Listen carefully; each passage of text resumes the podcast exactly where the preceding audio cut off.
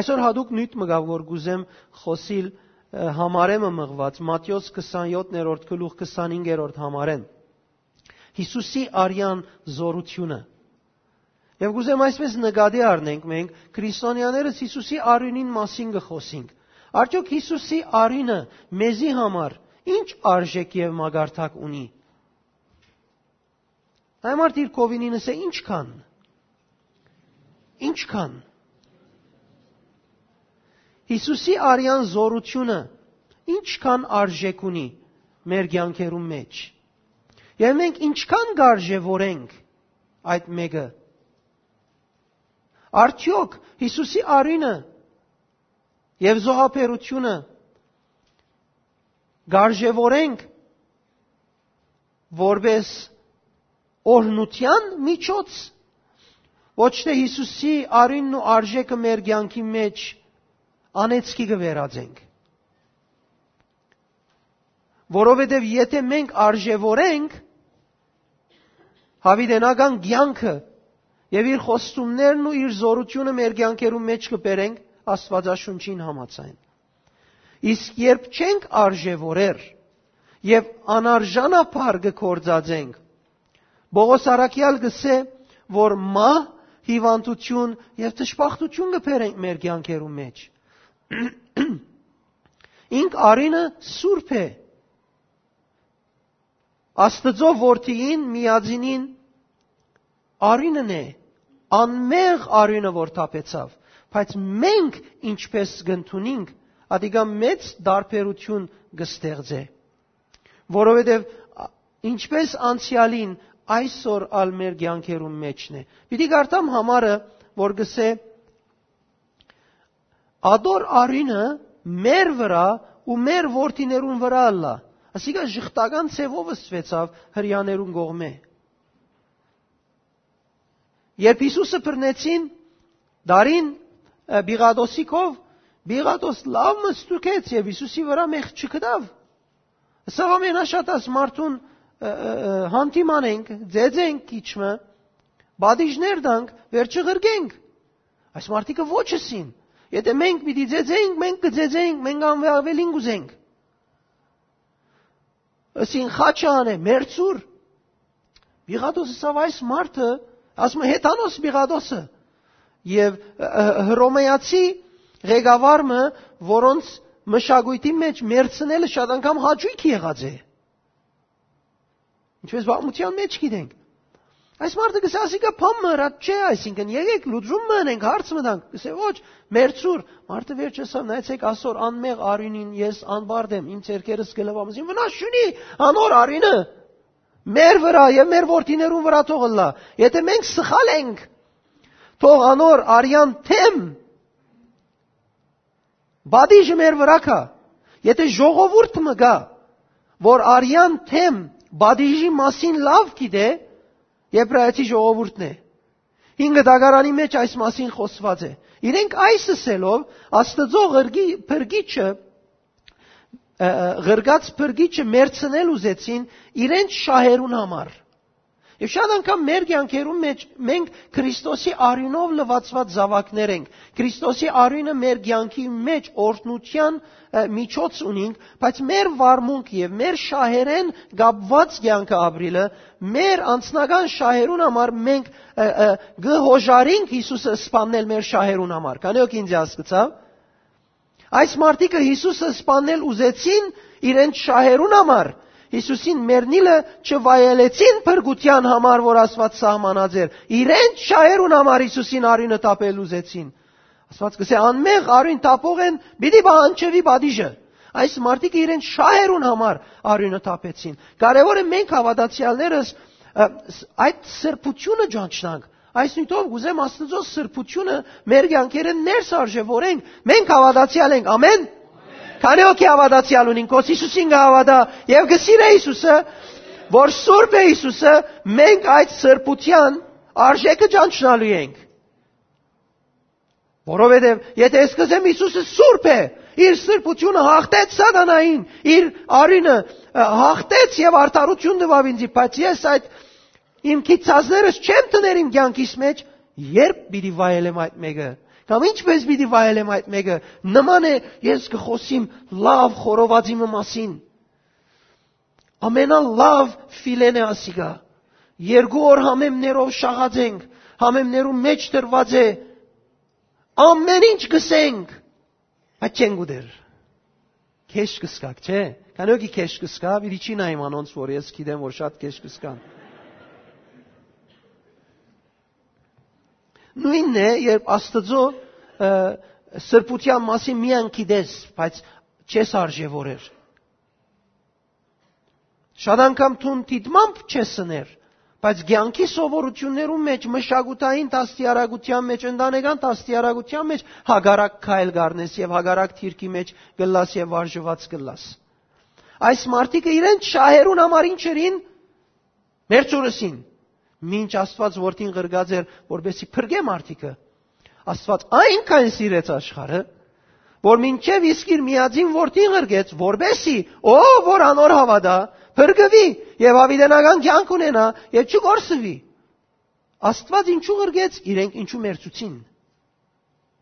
Չես կնարտուն, է Աստված զինք ղրգեց իմ փրկությանս համար, ես փրկված եմ իմ ասես։ Միշտ կողմեն առօրյա կյանքիդ մեջ ընես այն բաները, առանց արժևորելու եւ իրապես եթե թուն այդ կորձերովդ ներկա ըլլայր Հիսուսի օրերուն 2000 դարի առաջ այդ ալորարունը մեր վրա ալլա ըսողներեն գլայր քանի օքի հասկացավ ինձի եւ քանի օքի ճուզեր այդ վիճակի մեջ լալ մենք մեր աղոթքի մեջ կսենք դեր եթե մենք այդ օրը լայինք մենք այդպես չէինք գսեր մենք չէինք գսեր իրենց այդ խաչանը մենք գսեինք խաչը մի անեք թող ապրի անմեղ է Շատ կարևոր է այսօր այդ մեր բաժինը նկատի առնենք։ Եվ ադոր անեցկը իրենց եւ իրենց զավակներուն վրա հրճագեցին։ Հրճագեցին։ Աստվածաշունչը գսե ինչ որ քու շրտներդ խոսին, ադիգա քեզի պիտի գադարվի։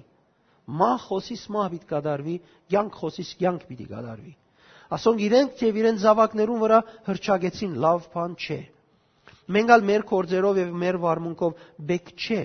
որ սխալ բաներ հրճագենք մեր կյանքերում, որովհետև մեր կորձերը եւ մեր արդահայտությունները հրճագումներ են, ընդունելություններ են, համոզումներ են, որ մեր կյանքին վրա կհրճագենք, որովհետև մենք կարևոր մարդիկ ենք, մեծ պատասխանատվությունը ստացած ենք, մեծ շնորհքը ստացած ենք Տիրոջմեն։ Ամեն։ Այս մասին Հիսուս Մատթեոս 21-րդ գլուխ 33-ին 46-րդ համարի մեջ լավ խոսած է, երբ այսպես գխոսի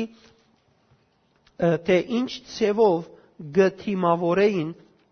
մարդիկ Աստծո ղրգած փրկությունը կամ Աստծո բարիքները։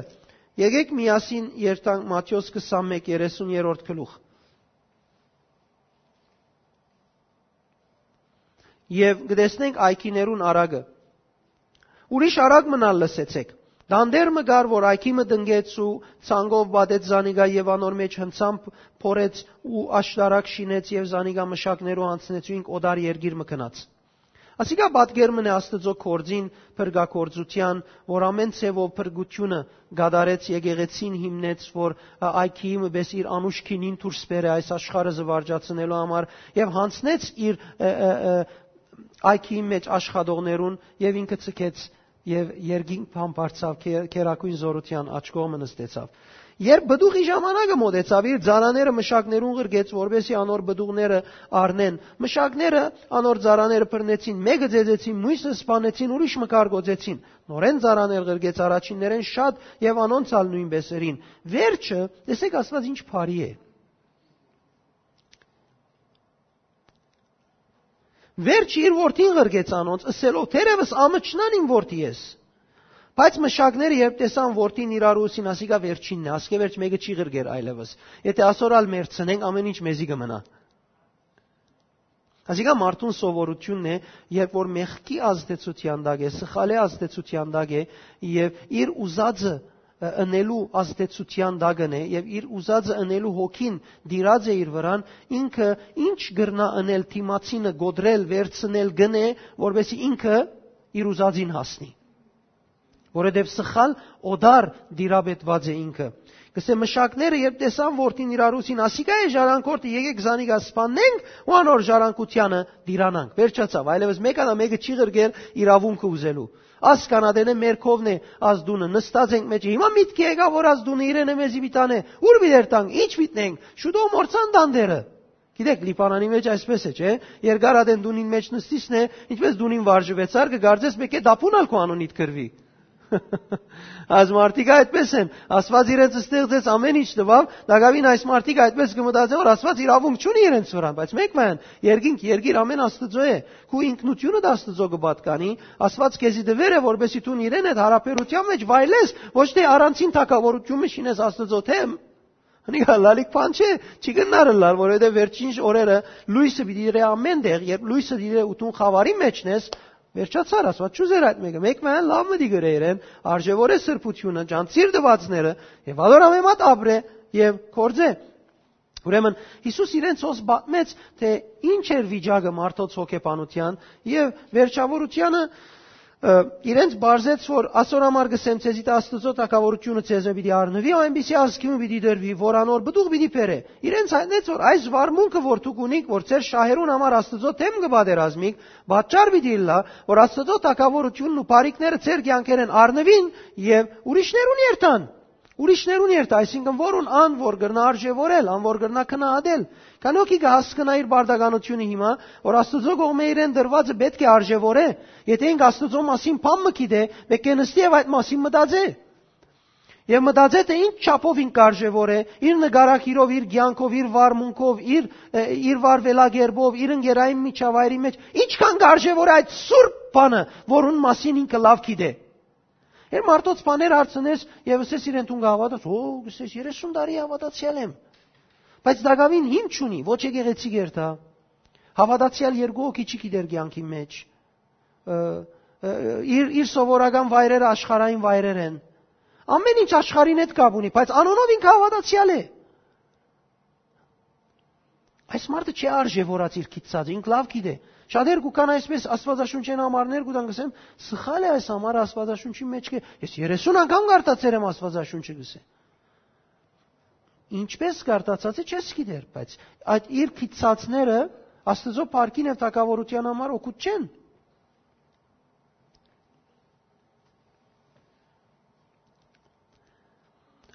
Արինը սիրելիներ, որ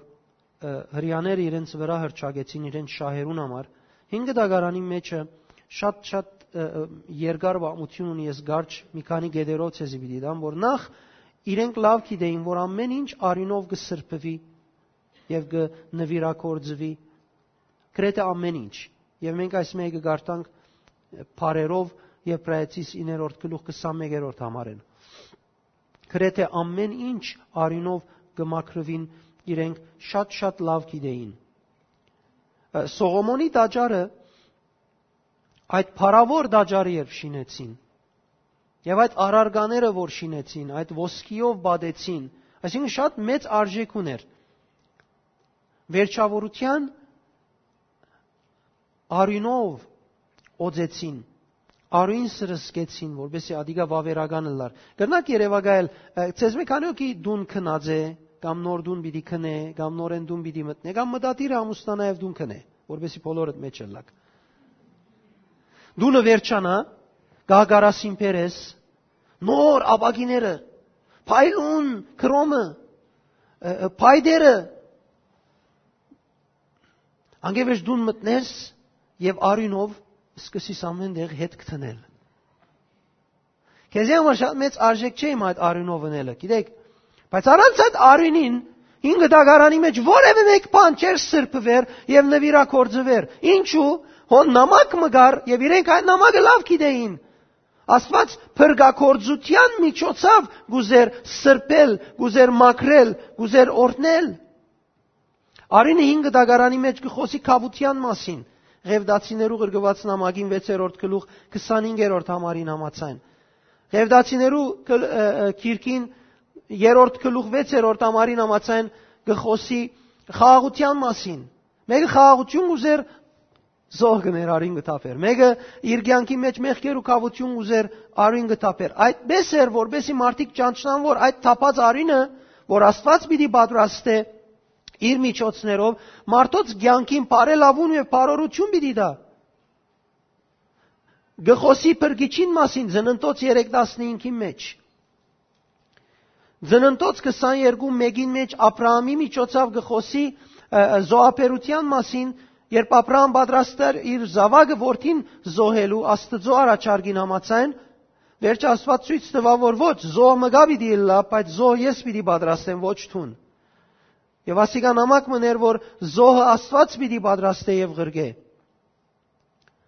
Եսայի մարգարեության 50-րդ 50-րդ գլուխ 1-ին 5-ին միջև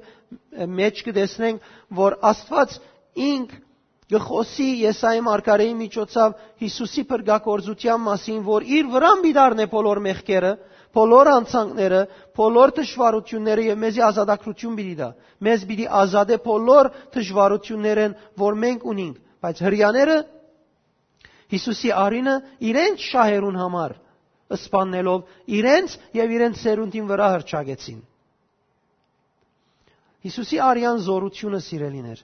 Մատթեոս ավետարանի մեջ 26-րդ գլուխ 28-րդ համար նոր ուխտ է։ Ուխտ ասել է երկու խումբերու միջև եղող համացայնությունը։ Համացայնությունը, որ գադարյալ պատասխանատվություն կխոսի երկու խումբերուն կողմե։ Երկու խումբերը իրենց ղարքին հանցնգարնեն պատասխանատվությունը թիմացինին հանդեպ։ Ուխտ, ինչպես մենք հասկացանք, Եբրայերենի մեջ կհասկացվի Աստծո ներգայությունը երկու խումբերուն միջև թնել, որբեսի Աստված ըլլա այդ ուխտին վգան։ Իսկ Հիսուս Աստծո որդին իր արինը տապեց մեզ Աստծո հետ նոր ուխտի մեջ մտցնելու։ Ուրեմն Հիսուսի արինը նոր ուխտ մնե, որ ինձի եւ քեզի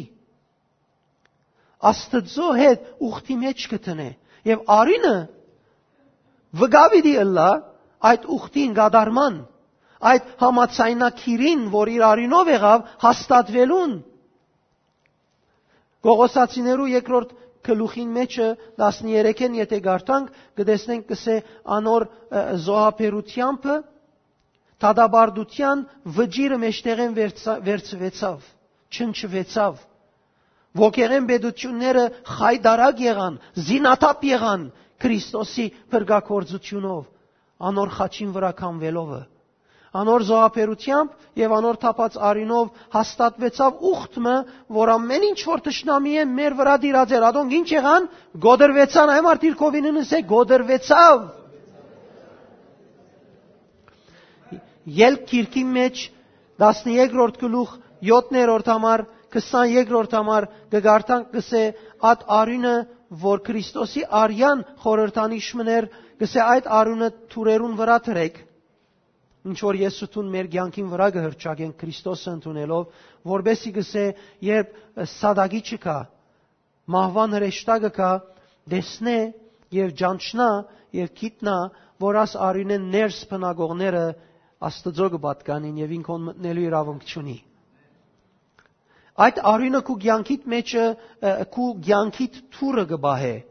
Քու ցանկետ ներս գտնվող թրները գբահվին առողջության թուրը, հաջողության թուրը, սիրո թուրը, խաղաղության թուրը, ամեն թրները գբահվին, երբ Հիսուսի արյունը քու ցանկիտ վրա հրճակված է, այնպես ինչպես Աստված սահմանած է։ Ամեն։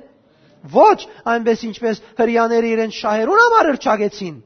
Որ իր սրդի մեջ կսկա ինչպես ես կսկամ հիմա, ես բադիվ կսկամ հիմա սրդիս մեջ Հիսուսի արինը արժևորելով իմ կյանքիս վրա հրճակելը։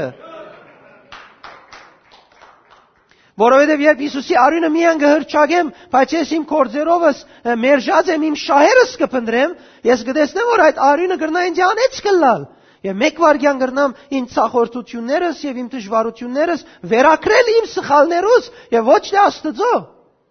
Որովհետև այն արյունը, որ Աստված թափեց, այդ արյունով սկիզբեն խոսածերին ինչ միտներ։ 5 դագարանի մեջ օրինակները գուտար։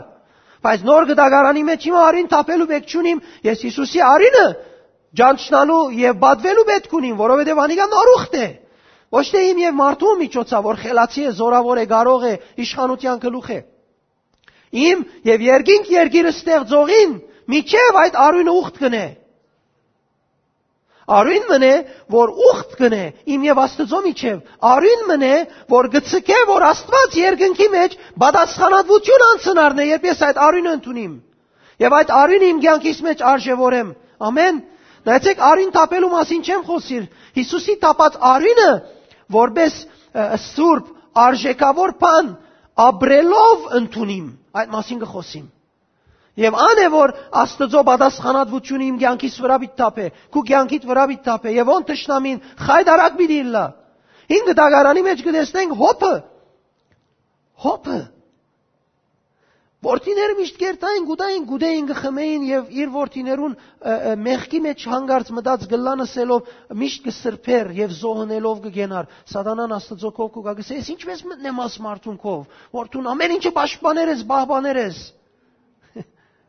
Այս մարդը գիտեր Աստծո փապակով ինքզինք պահպանել։ Իր անձը այդ զոհով Աստծո հանցնած էր։ Այսօր ես բեք չունիմ ոչխար մորտելու, որ Աստված ինձի բահե։ Մեր զադիգի քարնուկը մորթվեցավ։ Ես հիմա պետք ունիմ ընդունելու եւ Աստծո պահպանությունը բիդի վայելեմ։ Սատանան բիդի գող կրդվի։ Յուրաքանչյուր բաժինի մեջ։ Հռոմայացիներու 5-րդ գլուխ 9-րդ համարը պիտի գարտամ սիրելիներ։ Ասիկա ցանկի զանազան բաժիններու մեջ գրնակեզի ցավցուցածը լալ կամ ցանկի դժվար պայմաններու մեջ այս փորձառութենեն տուն անցած գրնասլալ 9-րդ համար Քրիստոս մեզի համար մերավ գուզեմ կովինի դսես Քրիստոս ինձի համար մերավ Ուրեմն նորենս է կովինիտ ուրեմն Կարևոր է այս բառը Քրիստոս մեզի համար մերավ նախատասություն մնե բայց ուրեմնը շատ կարևոր գետ մնե, որովհետև ասոր այդ մեզի լավ բան դիսե։ Ինձի լավ դիսե, քեզի լավ դիսե, բայց անոր Քրիստոսի արյունը իր շահերուն համար գտապե, անոր համար լավ պիտի չսե։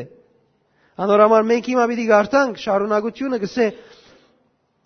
Ուրեմն հիմա որ իր արյունով արդարացանք, որովհետև ընդունեցինք իր արյունով մենք արդարացանք, Շատ գեղեցիկ է։ Որ չափ ավելի իրմով պիտի ազատինք փարգութենեն։ Գյանքի փարգություն, թադաբարդության փարգությունը, թադաստանի փարգությունը, որևէ փարգություն, որ մարդուս վրա կա, բոլորը իրարու հետ ծևով մգամ ուրիշ գաբունին։ Հիմա որ Քրիստոսով արդարացանք, մենք ազատ ենք այդ փարգութենեն կամ փարգություններեն, որ աշխարհը մեր վրա գտապե։ Կսե երբ սատանան երկինքեն բարդվելով վրընդվեցավ, փարգացավ, նեղացավ եւ եկավ աշխարհ ինչ որ գրնավիդի ընե։ Փարգացած է, մի բարբե։ Հիմա ուղղակի չես տեսներ իր փարգությունը վրա կտապե, բայց կտեսնես ուրիշ միջոցներով այդ փարգությունը քու ցանկիդ վրա կտապին բայց երբ դու Քրիստոսով եւ անոր արյունը արժեվորելով բադված ես այդ փարգությունը այլևս քու վրա իշխանություն պիտի չունենա Եբրայեցիս 10-րդ գլուխ 19-րդ համար գսե համարցակորեն մտեք սրբություն սրբությանց Քրիստոսի արյունով։ Այդ արյունը երբ թունքու վրատ կհրճագես,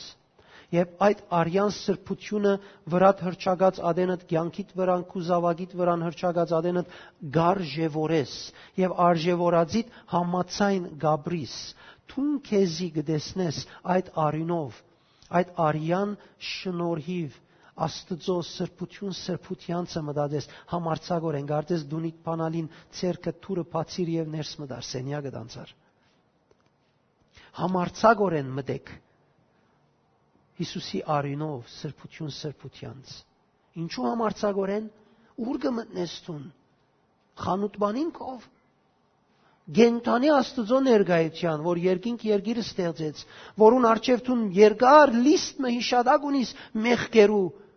ցախորտություններու, անիրավություններու։ Հիմա ինչպես կմտնես տուն իր արջևը առանց վախնալու։ Հիսուսի արյունով սրբված եմ ես։ Երբ սատանան այդ բաները հիշեցնե, իրեն գսես Հիսուսի արյունով մգրդված եմ ես, քնա կորցիտ նայե։ Ես Հիսուսի արյունը այսպես եւ այնպես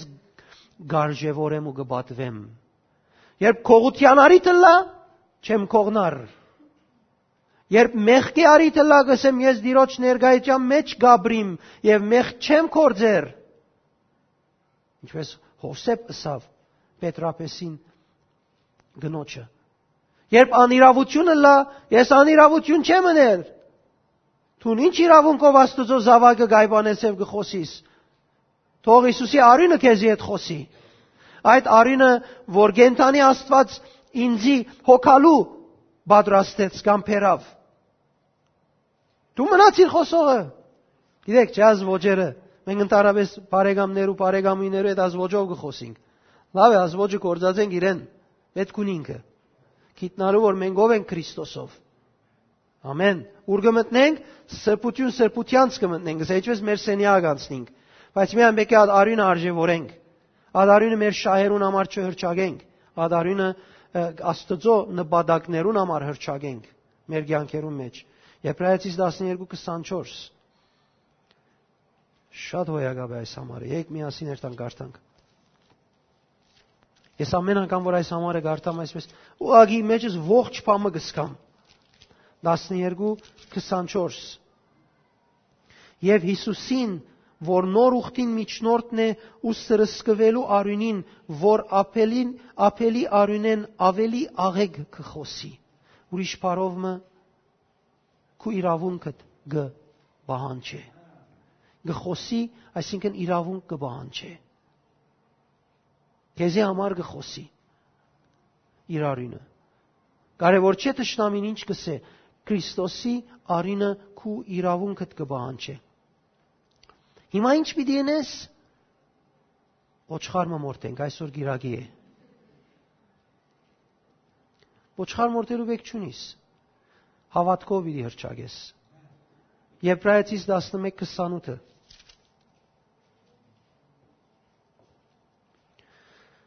Դեսեք Մոսես ինչպես կսրսկեր արյունը։ Գսե հավատքով Եգիպտոսը թողուցու չվախցավ թակավորին փարգութենեն, վասնզի համբեր համբերեց որբես թե անդեսանելին գտեսներ 28-ը հավատքով ըրավ զադիգը եւ արույն սրսկելը հավատքով ըրավ զադիգը եւ արույն սրսկելը Ժողովուրդը փարավոնին իշխանության դակներ։ Աստծո խոսքին հավատալով մորթեց այդ քարնուգը, պատրաստեց զոհը ավելի ճիշտ, որովհետև եկել լման մնար,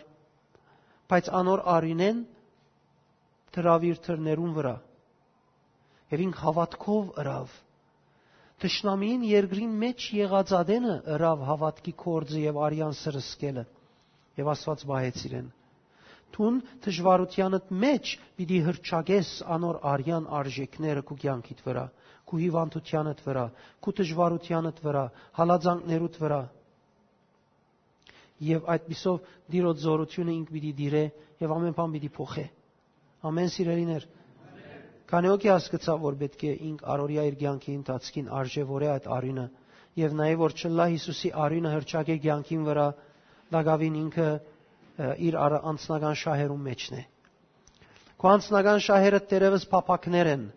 բայց անոնք Աստծո կողմէ քեզի դրվելուկներուն չափը չեն բնավ։ Աստված աշունչը գսե Աստված մեզի գուտա միշտ մեր փափակած են ավելի։ Ամեն։ Կովինը դեսե միշտ մեր փափակած են ավելի։ Բայց ես ուր գետրոնացած եմ։ Իմ շահերուս Աստծո դվածը չեմ տեսներ։ Եթե Աստծո դալուն գետրոնացած եմ, ես շուտով բդու պիտի բերեմ։ Ամեն։